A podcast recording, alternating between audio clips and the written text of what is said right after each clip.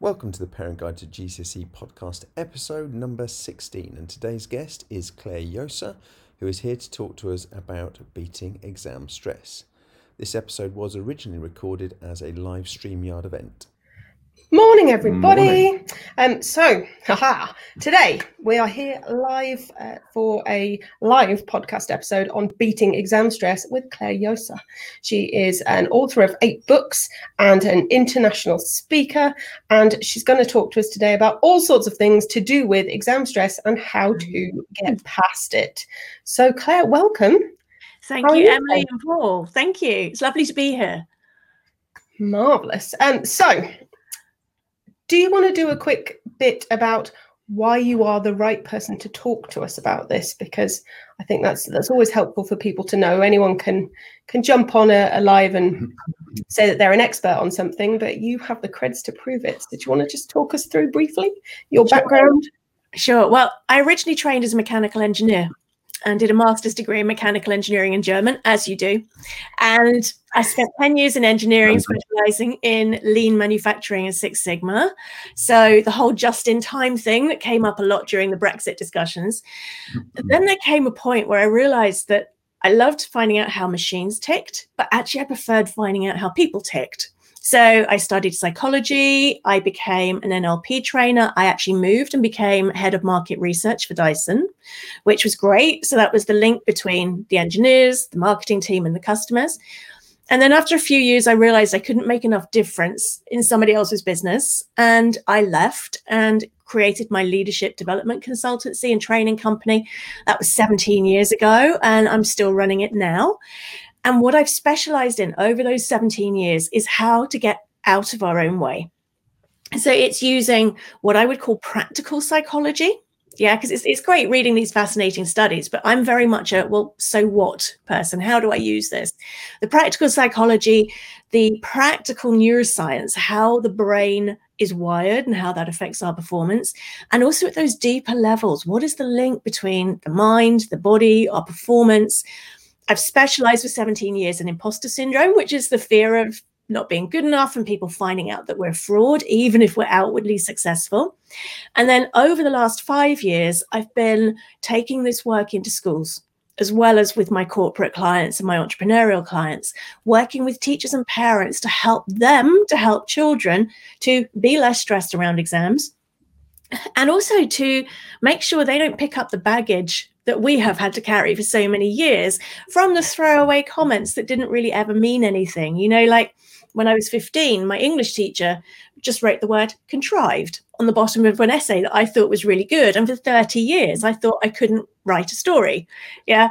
And then I cleared that out. And four months later, my first novel was getting five star reviews. But it's this baggage stuff that we as adults find makes us shut down. We put on that armor, we wear the masks, we pretend to be who we're not. We don't get to express our full potential. My big passion is to help children to never have to pick that stuff up in the first place.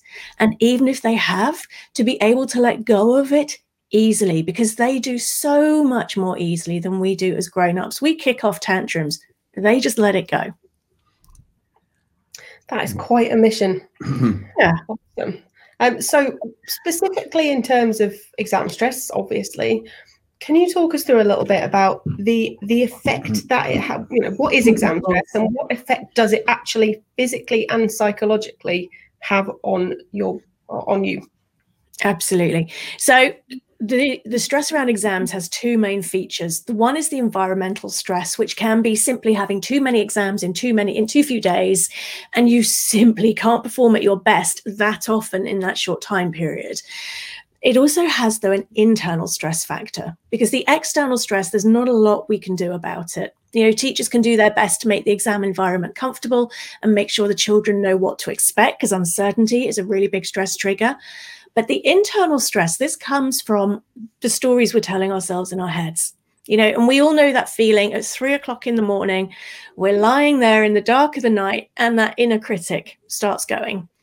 And what happens when you think a stress based thought or a worry based thought, like, what if the questions I can actually answer don't come up? What if I open that paper and it's the topics that we haven't covered you know and sometimes these thoughts are rational and sometimes they're not rational. You know what if i open the paper and find out my teacher taught me the wrong syllabus? You know which is very unlikely because teachers are usually pretty good at what they're doing and they've prepared ahead yeah? But these thoughts they trigger off the fear response at a very autonomic nervous system level. So this means it's beyond our conscious control. You think a stress thought you think a worry thought it fires off the fight, flight, freeze response we've all heard of. So the adrenaline and the cortisol. This triggers those biochemical reactions in the body that get us ready to run or to hide or to pretend the saber-toothed tiger can't see us. That then triggers our emotions. So this is the cycle. The thought triggers the biochemical reactions that trigger the emotions, which are chemical reactions in the body, though they feel a lot more real than that.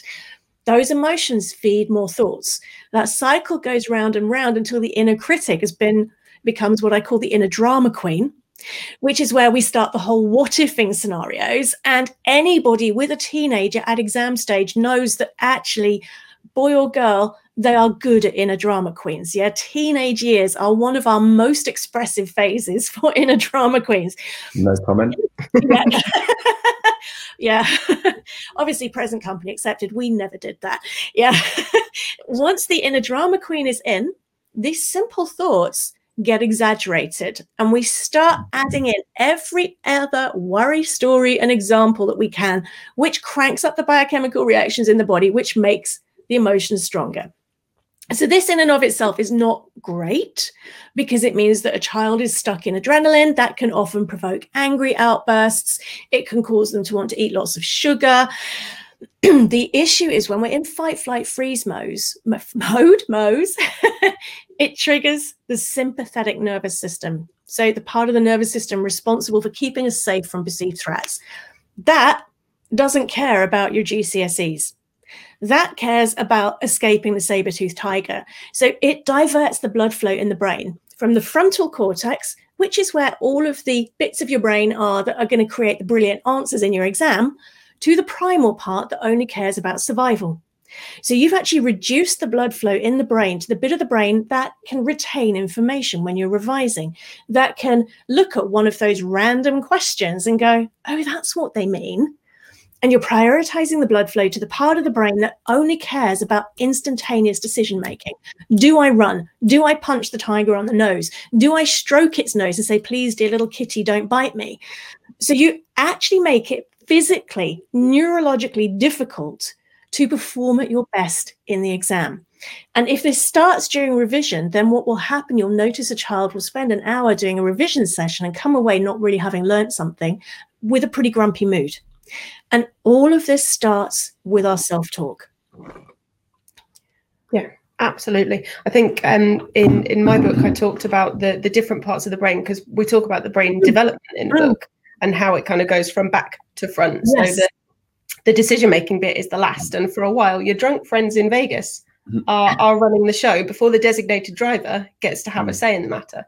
So yeah. it makes absolute sense. We've all had that moment where you're you're in that situation, maybe a job interview or something, and somebody's asked you a question, and you've gone, exactly.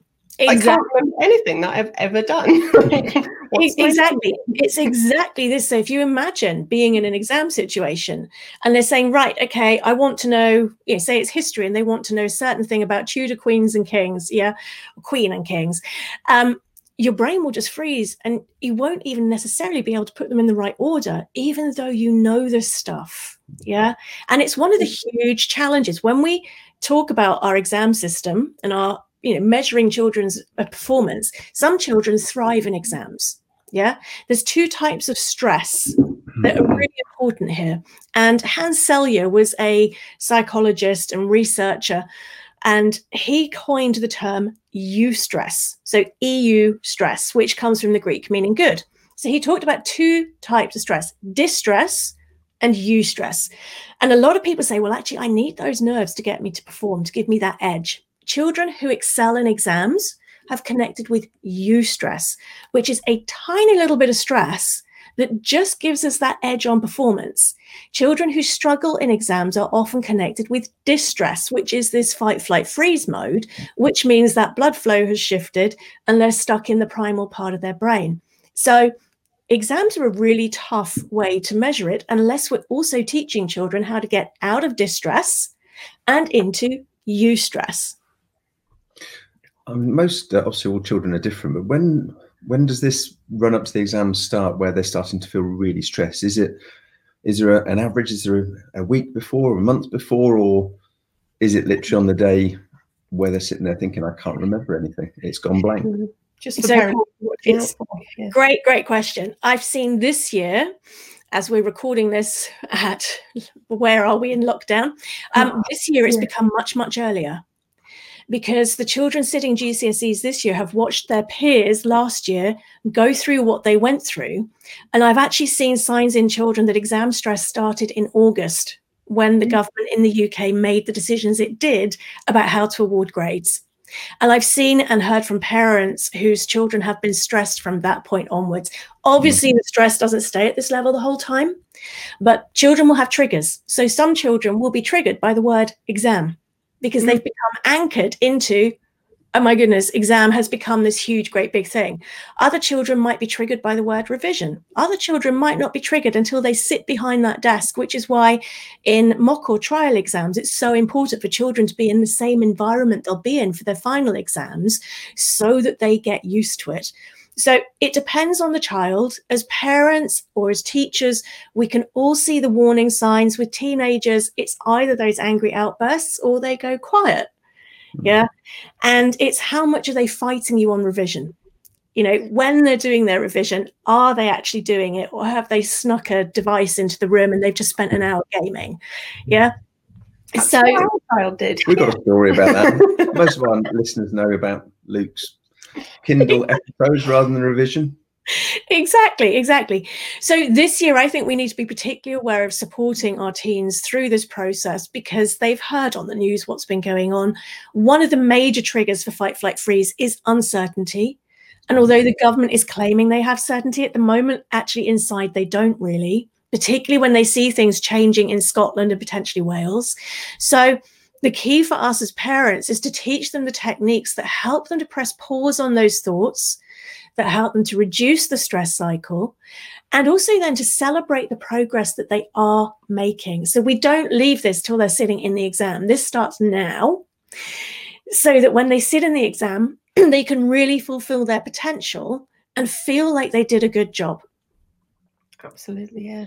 Because the, the long term mm-hmm. effects of high levels of cortisol and things are are horrendous. They are. Having, having been there and done that yeah. myself, um, it's not a pleasant place to be. So it's mm. it, now is the time very much, I think, for parents to be stepping in and and supporting their children and looking out for those signs. So um, very very grateful to have you here. Thank um, you. You're welcome. I'd also i'd like to ask you a question emily and paul. Um, with your members have you have you found something that i've been seeing is now that we've got the grade 9 at gcse's is that some children are putting themselves under pressure where before an a star would have been outstanding suddenly that's now feeling like a failure and they're pushing themselves to nines? Mm, yeah definitely. It's something that i've i saw through my teaching the end of my teaching career as well when when nines were introduced and mm. the hmm. the cynic in me says the reason that they've gone one to nine rather than the old yeah. nine to one as uh, some people might remember with o levels the reason they've gone that way is because at some point they can then introduce a 10 and move the goalposts mm. some more and stress mm. out some more children it's um yeah it's it's definitely an, an issue i mean i still hmm. beat myself up over the fact that i only got one a star at gcse yeah. And i should have got more than that frankly. Mm. I coasted a little bit. Uh, didn't get it in maths, which my degree is in. Yeah. And it still bothers me at nearly 11 years old. So, yeah. you know, that's definitely mm. something that, that they've been talking about. I mean, at the moment, the biggest thing we're hearing about is the the uncertainty yeah. and the the varied kind of day-to-day reality that they're having. Some kids are having up to three weeks off in a row because of mm really mm. poorly timed exposure to somebody yeah. with a positive test and some kids have barely had any time off and it's um hmm.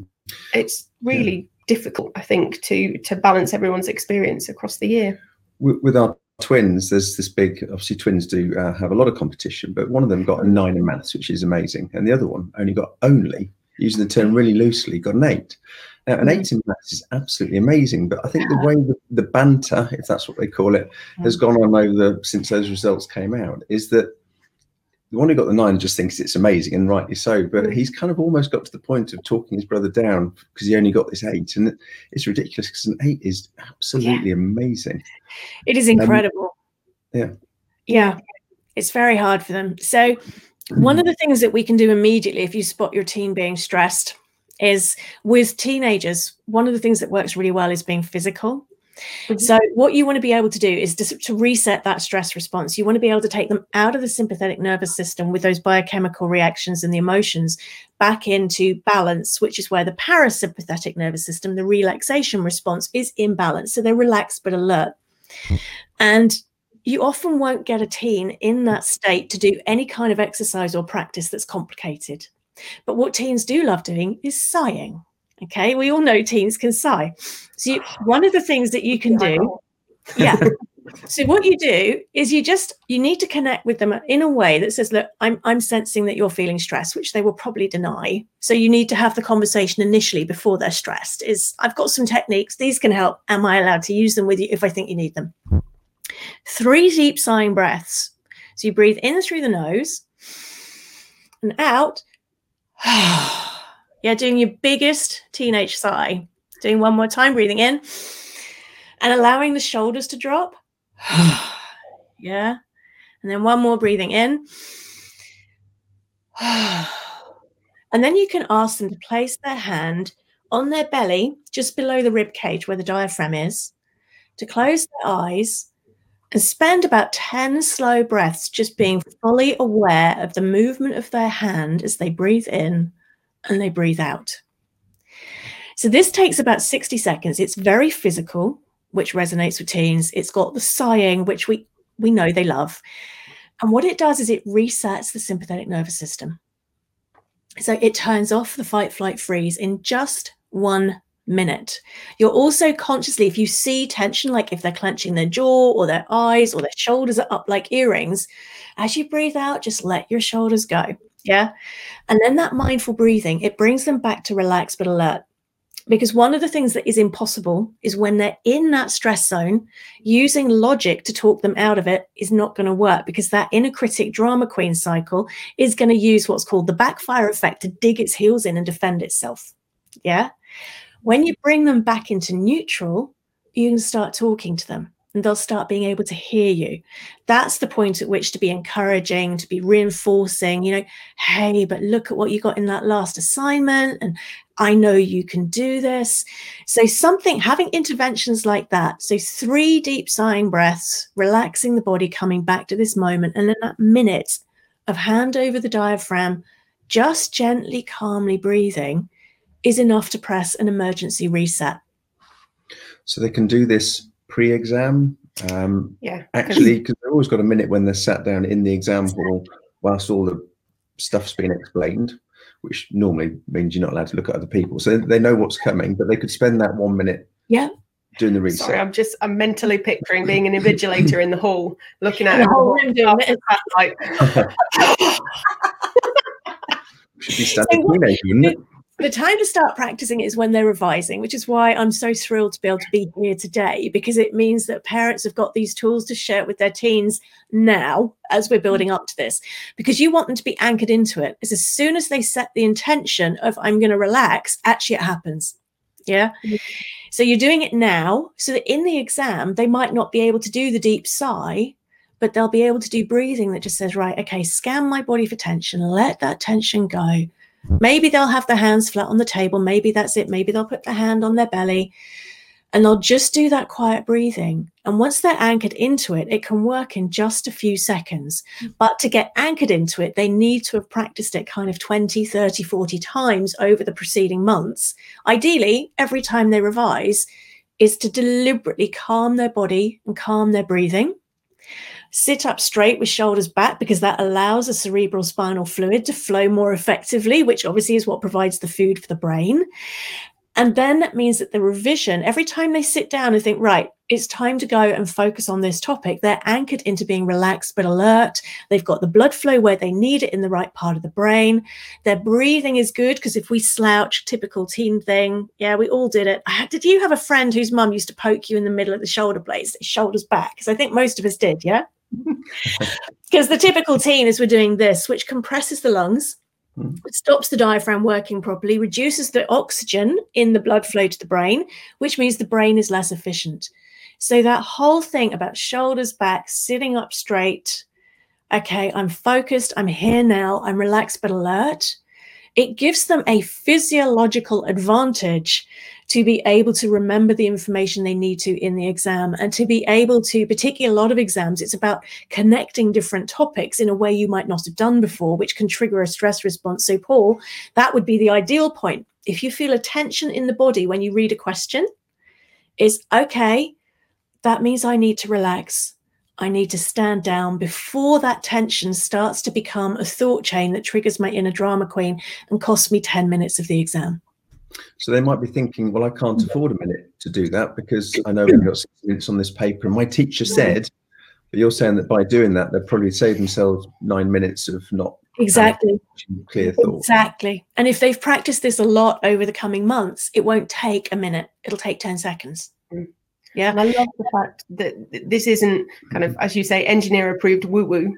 This is physiological. This is a body hack. This is how can you trick your body into relaxing using the way that the body works Exactly. with a really simple technique. In, Yeah. in many respects, this slightly upsets me because I've been a teacher for 15 years.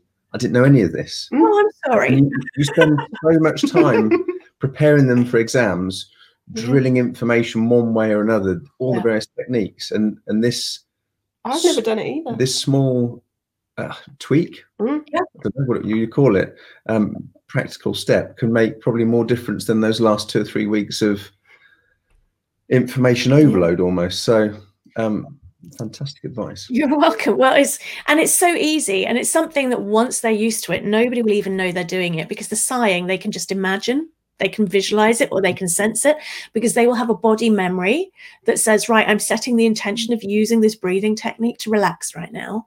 Hmm. Yeah, but because you're triggering the parasympathetic nervous system, it's really important to also add in the posture because what you don't want is the relaxation response becoming that. Yeah. so that's why you relax, but it's shoulders back, back straight, chins tucked, tucked, chin tucked slightly under, so that you've got the alertness to balance it out. And it's actually something I learned about 15 years ago when I was studying to become a meditation teacher. Whereas if you've ever seen people meditating, there's this thing we call the nodding donkey. Is somebody sitting there and suddenly they go, and they wake themselves up. Yeah. And you've probably seen it in exam rooms as well when someone's stressed out.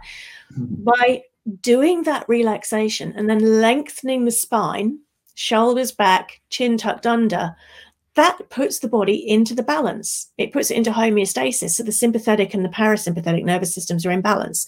So for teenagers, it's important after the breathing to get that posture, imagining they're like opening up their heart, saying, Right, okay, I can do this exam. It's Amy Cuddy's power pose actually is based Yeah. on the yoga Tadasan mountain pose. It's that opening up and hmm. expanding to feel more confident. So they're sitting confidently. They've turned down the volume on their inner critic. Because the brilliant thing with the breathing, it slows the thoughts. It puts a gap in the thoughts so you can then choose which thoughts to feed. And you can consciously train yourself to think thoughts that are more encouraging during the exam that keep the stress response at bay, no matter what questions show up. Hmm. Now, just in case people haven't come across the power pose, because I only found out about it because they talked about it on Grey's Anatomy, and Yeah. and they used to do it before important surgeries. But it's the the standing like a superhero with your your hands on your Yeah. hips and your shoulders back, and that that kind of you know in the credits where Superman's got his cape billowing, Yeah. that kind of bit, um, and and it does make a difference. Studies have shown that it it makes you more capable when you then get in to do mm. the job that you're preparing to go and do. So same applies for exams. So if you're lining up, doesn't matter how stupid it looks. If you're lining up outside the exam hall, go mm. for it. In a actually, what, what you can do, because obviously for teams, teens image is quite important, is you can because the, the the hands on the hips that works great if you're in the loos and nobody's watching. So all you need to do as a teen is feet flat on the floor. about hip width apart.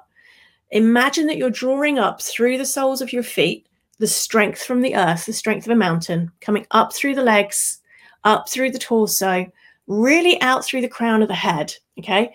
And that's at the point you just put shoulders back, arms loosely by the side, chin tucked under, and you just allow yourself to feel grounded and to breathe in the confidence of that mountain. And then you can do it in a way that nobody will know that you're doing. Hmm. Awesome. And with mocks coming up, it's a perfect opportunity to. Um, try, yeah. Most schools are it absolutely is after half term, so absolutely is. And if you're if you're not as vertically challenged as I am, the way to do this sitting down is feet flat on the floor. Yeah. If you're sitting there and you're doing your mocks and you look cross-legged, you actually the body becomes out of balance and it creates a slight stress.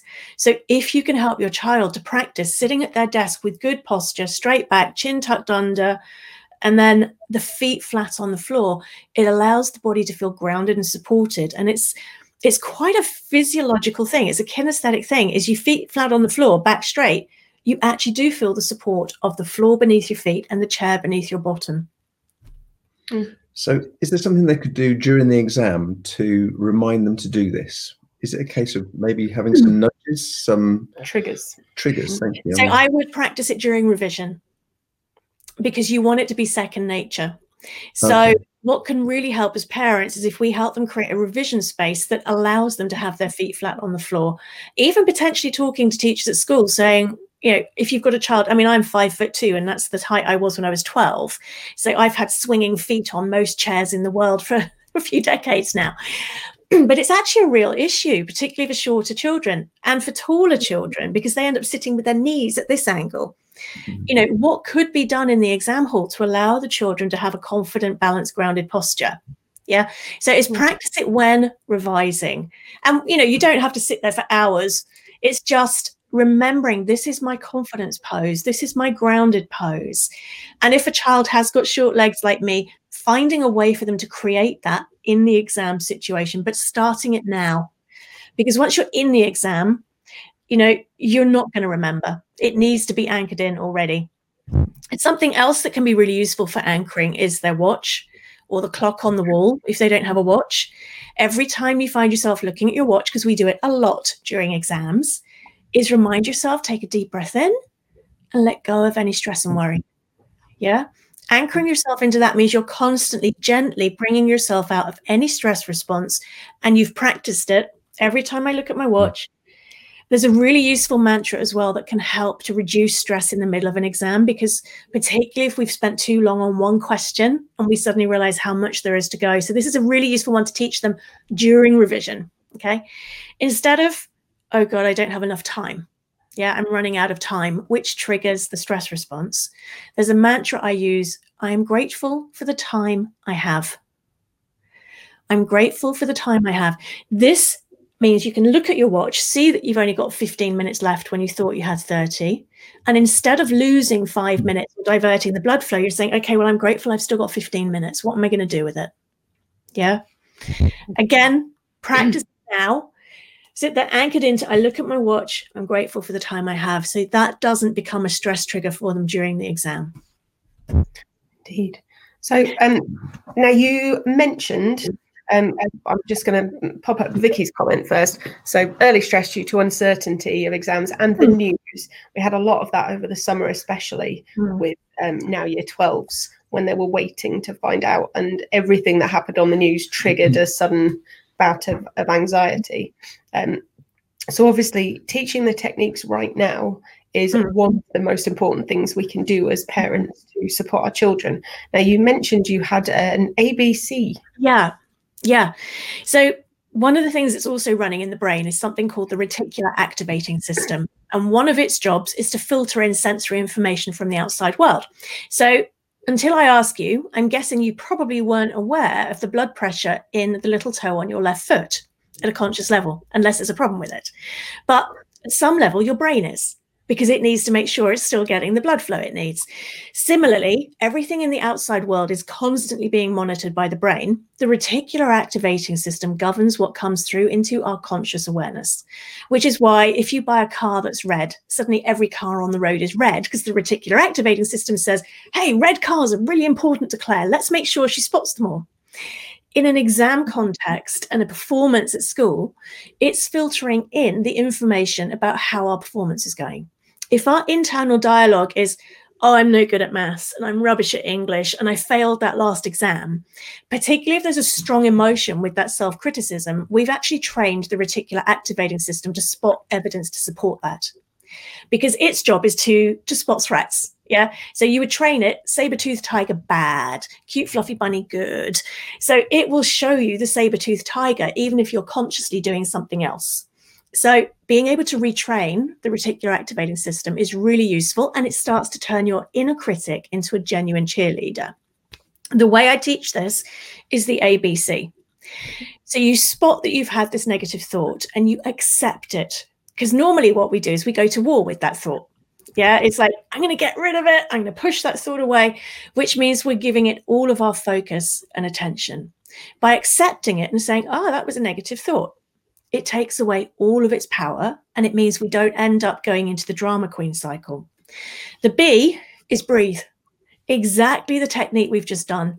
Three deep sighing breaths and a minute of belly breathing. So, what you've done then is you've reset the sympathetic nervous system, you've calmed those thoughts, and you've potentially even changed their tone. And then the C is choose. So, accept, breathe, choose. Mm-hmm. Choose to think a genuinely positive thought about that topic and allow yourself to feel that thought in your body. So, if I look at maths, for example, the thought might have been, oh, I'm absolutely rubbish at algebra. Yeah, which is a mantra my dear mother had her entire life. Yeah, we couldn't shake that. I'm absolutely rubbish at algebra. I'm never going to pass algebra in the exam. okay, except that is actually just a thought. Breathe to reset. Choose, okay, think about one thing in algebra actually you can do. And allow yourself just to give you that moment of actually i can do that and feel it. If you do this several times a day catching those thoughts it only takes a week or two and you have changed mm. the frequency of those inner conversations. You have cranked them up from beating yourself up to being much more positive. Yes it's as simple as that. A b c accept breathe choose Mm. So outside the example, before you're um, in you know, lining up mode, mm. um, I've always seen over many, many, many years, there's lots of different groups of people. There's, and I'm not being gender mm. specific here, but boys sitting there hooning around, jumping on each other's mm. backs, giggling, prattling mm. around. There's always uh, a few who are sitting down studying, generally girls. Um, and then there's some people who stand on their own and just want to be away from everyone. Is that typical? And is there a strategy or is there one thing that you would suggest to do in that five ten minute run up to actually going and sitting in the mm. example? Mm. Could that be ABC? Yeah. so a brilliant thing to do at that point is um, and this is something I would encourage parents to get their kids to do after they've done a revision session. So again, it's second nature. I call it celebrating micro wins. Okay, so you do a revision session, no matter how it goes, before you pack away at the end of that session, you consciously choose to think of three things during that session that you did well. And you just allow for each one, it's like, okay, I got question seven right and I hadn't expected to. Yeah. Mm. Or I understood question 17, even though it was a cheeky, tricksy one. Yeah. You consciously think of three of those and you just sit with each one just for a moment and just go, yeah, I did that. Like a little mini celebration inside. Three is enough because then what it's doing is it's mm. starting to reprogram the reticular activating system. It's starting to train your brain to spot what you're doing well, not just criticize you. Then, in that five minutes before the exam, just run through those micro wins as though they're like a photo album in your head. Yeah. And I appreciate actually teens probably have never seen photo albums. So, what your teen's equivalent of is it, you know, just swiping photos on their phone, just thinking through their micro wins from the revision, from every little test they've done I did this well, I did this well, I did this well. So, what it means is you're just giving yourself that positive reinforcement as you go into the exam. And it means you're actually programming the brain in that five minutes to be more likely to spot questions that match up with what you did well it's easier for you to spot the questions where you will excel. And it almost becomes intuitive, but actually, it's the reticular activating system saying, Oh, she really loved that kind of question. There's one of those. Brilliant. Let's do it. Yeah. yeah. So, yeah, the micro wins as they're going through. And you will need to coach them through it. You know, they'll have done a revision session, tell them what you're doing, tell them there's this stupid woman called Claire that said it might be a good idea, blame me. And then play with this over the coming months so that as they're standing there, instead of feeling the exam nerves, mm. what they're doing is connecting with excitement because the hands sell your work on you stress, The difference between fear and excitement is tiny in the body. And what you're doing is taking that fear energy, putting it into excitement energy, which can connect you with the eustress that gives you that edge to be able to perform. Love it. It fits quite nicely. We we've had a tradition for a while of trying to do positives of the day. So when we sit down for dinner together, we try and go around the table and everybody has to do a positives of the day because we we do have our very own captain negative and we were trying to help him retrain his brain and it's gotten easier and easier as we've gone along. And it's worked, I've got yeah, to say. Because it really does. It really does. And also with your teen, um, the single most potent way to do it is to get them to write it down. Mm. Yeah, and actually to physically write it down with handwriting rather than with thumbs. Mm. So if your teen is finding it useful, that can take it to the next level because then every time they're writing, if particularly if they use the type of pen they'll be using the exam, they're anchored into using that pen to write stuff that's about unlocking their potential rather than criticizing themselves. So it's mm. another nudge for parents there. Lots of nice pens, same way, yes. even if it's not the same pen, it's the same make. They will never yeah. know. We, I will always seek out. Uh, it's these are the um, Papermate Inkjoy pens. Yeah. Throwing a little bit of advertising for them, but I've been using those for a mm. few years now, and they're just so mm. nice to write with that I will actively go and seek one in a different room of the house if I can't find one. so I can write. Don't mm. use purple in yeah. Don't exam. use purple in an exam. How you know we're a teacher house? We have purple pens and green pens and green pens. Yes, but yeah, um, oh so much incredibly useful stuff there.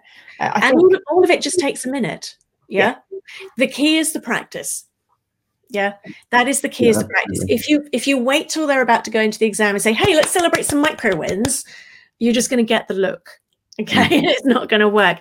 So the key is the little and often, and you know, if you're watching this now when we're in October, that's great. We've got months to go. If you're watching this and it's like two days before the exam, it's never too late to start. Yeah. The ancient Chinese proverb, the second best time to plant an oak tree is today. Yeah. Wherever you are in that cycle, you can start with this now. The breathing, just doing that, doing the ABC, doing the micro wins. The more they practice, the more effective this is.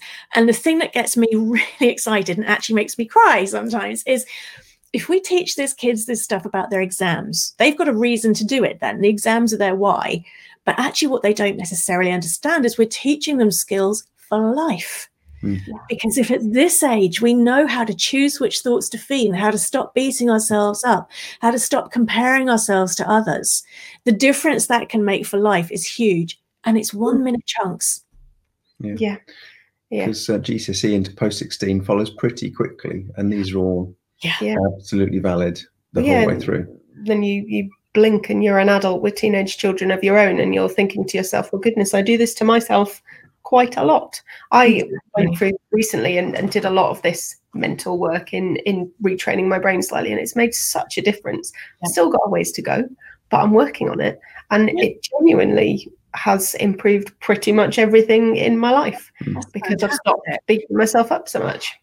And, uh, it's, it's something that I think if you're watching as a parent, you should try this too. I'm just saying. Oh, please do. That crazy lady called Emily do it.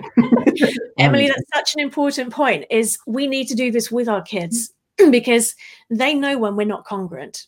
Yeah. And once they start doing this stuff, they'll spot where we're using language that's beating ourselves up and they're going to call us out on it. Yeah.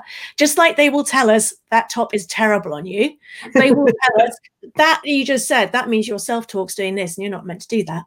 Yeah. And by doing it with them, particularly the breathing, children learn by imitation. And I know that that decreases over the years as we learn more cognitively, but we're still hardwired to learn through imitation. Mm-hmm. So the best way to teach this to your kids is actually to be practicing it yourself. And as you say, Emily, it has an enormous difference on how we experience life. I mean, Indeed. if any of the parents are teachers, this this could also also be called uh, beating Ofsted stress. Yes. Something any teacher knows. The practical steps. It doesn't matter whether you're a teacher, a professional, or a teenager doing GCSEs or A levels. Yes. All of these strategies are It's the, the Well automatic looking. trigger. Yeah. yeah. When you hear stress as a teacher, you think Ofsted. That's how it works. I know, Right. isn't that- yes, not that's suboptimal. Um, Emily and Paul, I wanted to also share a self-mentoring question that you can use with a teenager if they've dug their heels in and they want to defend their right to be rubbish at a subject or they're going to fail. Yeah. okay. so teenagers, they're at that age where they love to construct evidence. Yeah. And that's when they often get this sense of injustice and fairness. If they're throwing you the story about everything that's going wrong and how they're going to fail the exam, you need to let them offload that for a couple of minutes because sometimes they just need to kind of go blur. When they pause for breath, yeah, totally without judgment, is that really true? Or is that just the story that your mind's telling you? So, is that really true? Well, yes, of course it is. Well, actually, quite often they'll say, oh, actually, is it? What is true in this? You know, if we were to take out all of the emotions and the stress, what are the actual facts? And sometimes you might need to get them to do the ABC first. But what is, you know, is that really true? Okay. If we took out the emotions, what are the actual facts? Okay. And then my magic question what do you want instead? So, what you're doing is you're honoring the fact that they're in a painful place. You're helping them to take out the emotions. What do I want instead turns their focus towards the solution. And it needs to be something that's within their control and that's positively phrased. So, within their control, because, you know, well, actually, I want the exam board to just disappear, isn't something they're likely to achieve on their own. Yeah. It needs to be something they can control and positively phrased because right now, if I tell you, do not imagine a pink donkey playing a saxophone in a blue tree, you can probably tell me what tune it's playing. So, is this really true? Okay, take out the emotions. What are the facts? What do you want instead? And then, what is the very first action you can take to move you towards that? So, what this does is when things have become mountains, it takes them back to molehills. It helps you to help them take out the emotions, to find a solution, and to start taking tiny action towards that. And as a life skill, that's just incredible because most of us get stuck in the emotions and the mountains for many years. But from a point of view of, okay, I actually really struggle with this. Great. So it's this one topic. What is it about that topic you're struggling with? And you can start to chunk down to what the real problem is. Great. What do you want instead? I want to be able to answer questions on that easily without freaking out. Great. What's the first step? Okay, we need to talk to the teacher about something, or you need to watch this YouTube video. Yeah. So this Yeah. is a process we can use as par- as parents to take them from the drama queen mountains, and I say that truly without judgment because it's almost an unconscious thing, back to the molehills into taking action to turn it around and actually create a positive outcome. Yeah. So I'm, just, Um, I'm laughing because I'm we're- we're reading, reading a the comment. here. comments. You'll put them on the screen Um, so you can. Yes, spot on. And yes, I will definitely pop some of this stuff on here. And obviously, you can go to Claire's website and have a look at some of the techniques on there as well. Um, if I come up with any useful additional reading, such as, for example, you might be able to see a book in the background there about beating imposter syndrome. which But has- actually, all of all of these techniques in there. All of Mm. these techniques are in there. There's also there are resources at beatingexamstress.com and the ABC. I actually have a little video and cheat sheet to guide parents through that, which is clairejosa.com forward slash ABC. Fab. In fact, let's just pop that back up again for a second. There you go. So um so yeah, we've got um just yeah, totally. Yeah. It's the practical side of things that makes such a Mhm. difference. The um you know and we've got we all have to sit up now because we put on a really tall comment. Mm. But um Vicky's already sitting up straighter at her desk. Perfect. I'm very aware now how much I slouch during the day and I've got my legs crossed and Yeah, yeah. gonna have to do better now. But uh, it depends whether you need to, because sometimes that relaxation is actually what we need, but not when you're revising or sitting in the exam. yes, definitely. We've got lots of thank you so much is coming in here. Oh, so thank uh, you. Thank you so much, everyone. Well, thank you to everybody watching because taking the time to watch this and then go and play with this stuff with your kids and play with it with yourself is what actually makes the biggest difference. So thank you. Mm. Well, this could be a game changer for those with you know kids who are really sort of Well, anxious and and worry about these things, worry about exam Yeah. stress. and even if they're not feeling especially anxious or worried, just these little techniques, these little extra body hacks that Yeah. you can do to make a difference just to your blood flow and the the kind of the, the physiological side of the way you can impact on your body and your brain that stuff Mm. is priceless Yeah. so Thank you very much. huge thank yous and You're very welcome. Thank you for inviting me. Have you back at some point Yes. i think um, right so thank you thank you thank you thank you. And uh, if you are watching this and you've just caught the end then you can go back and watch this anytime on facebook. It'll stay on the page. And we will also make sure that we get it all organized and chopped together properly and pop it out on the podcast as well so that as many people as possible can get this information. So please do share the video with your fellow parents because i think this one is uh, something that everyone needs to hear and again, a huge thank you, Claire, for your time. Thank you so much, Emma. It's been an absolute joy.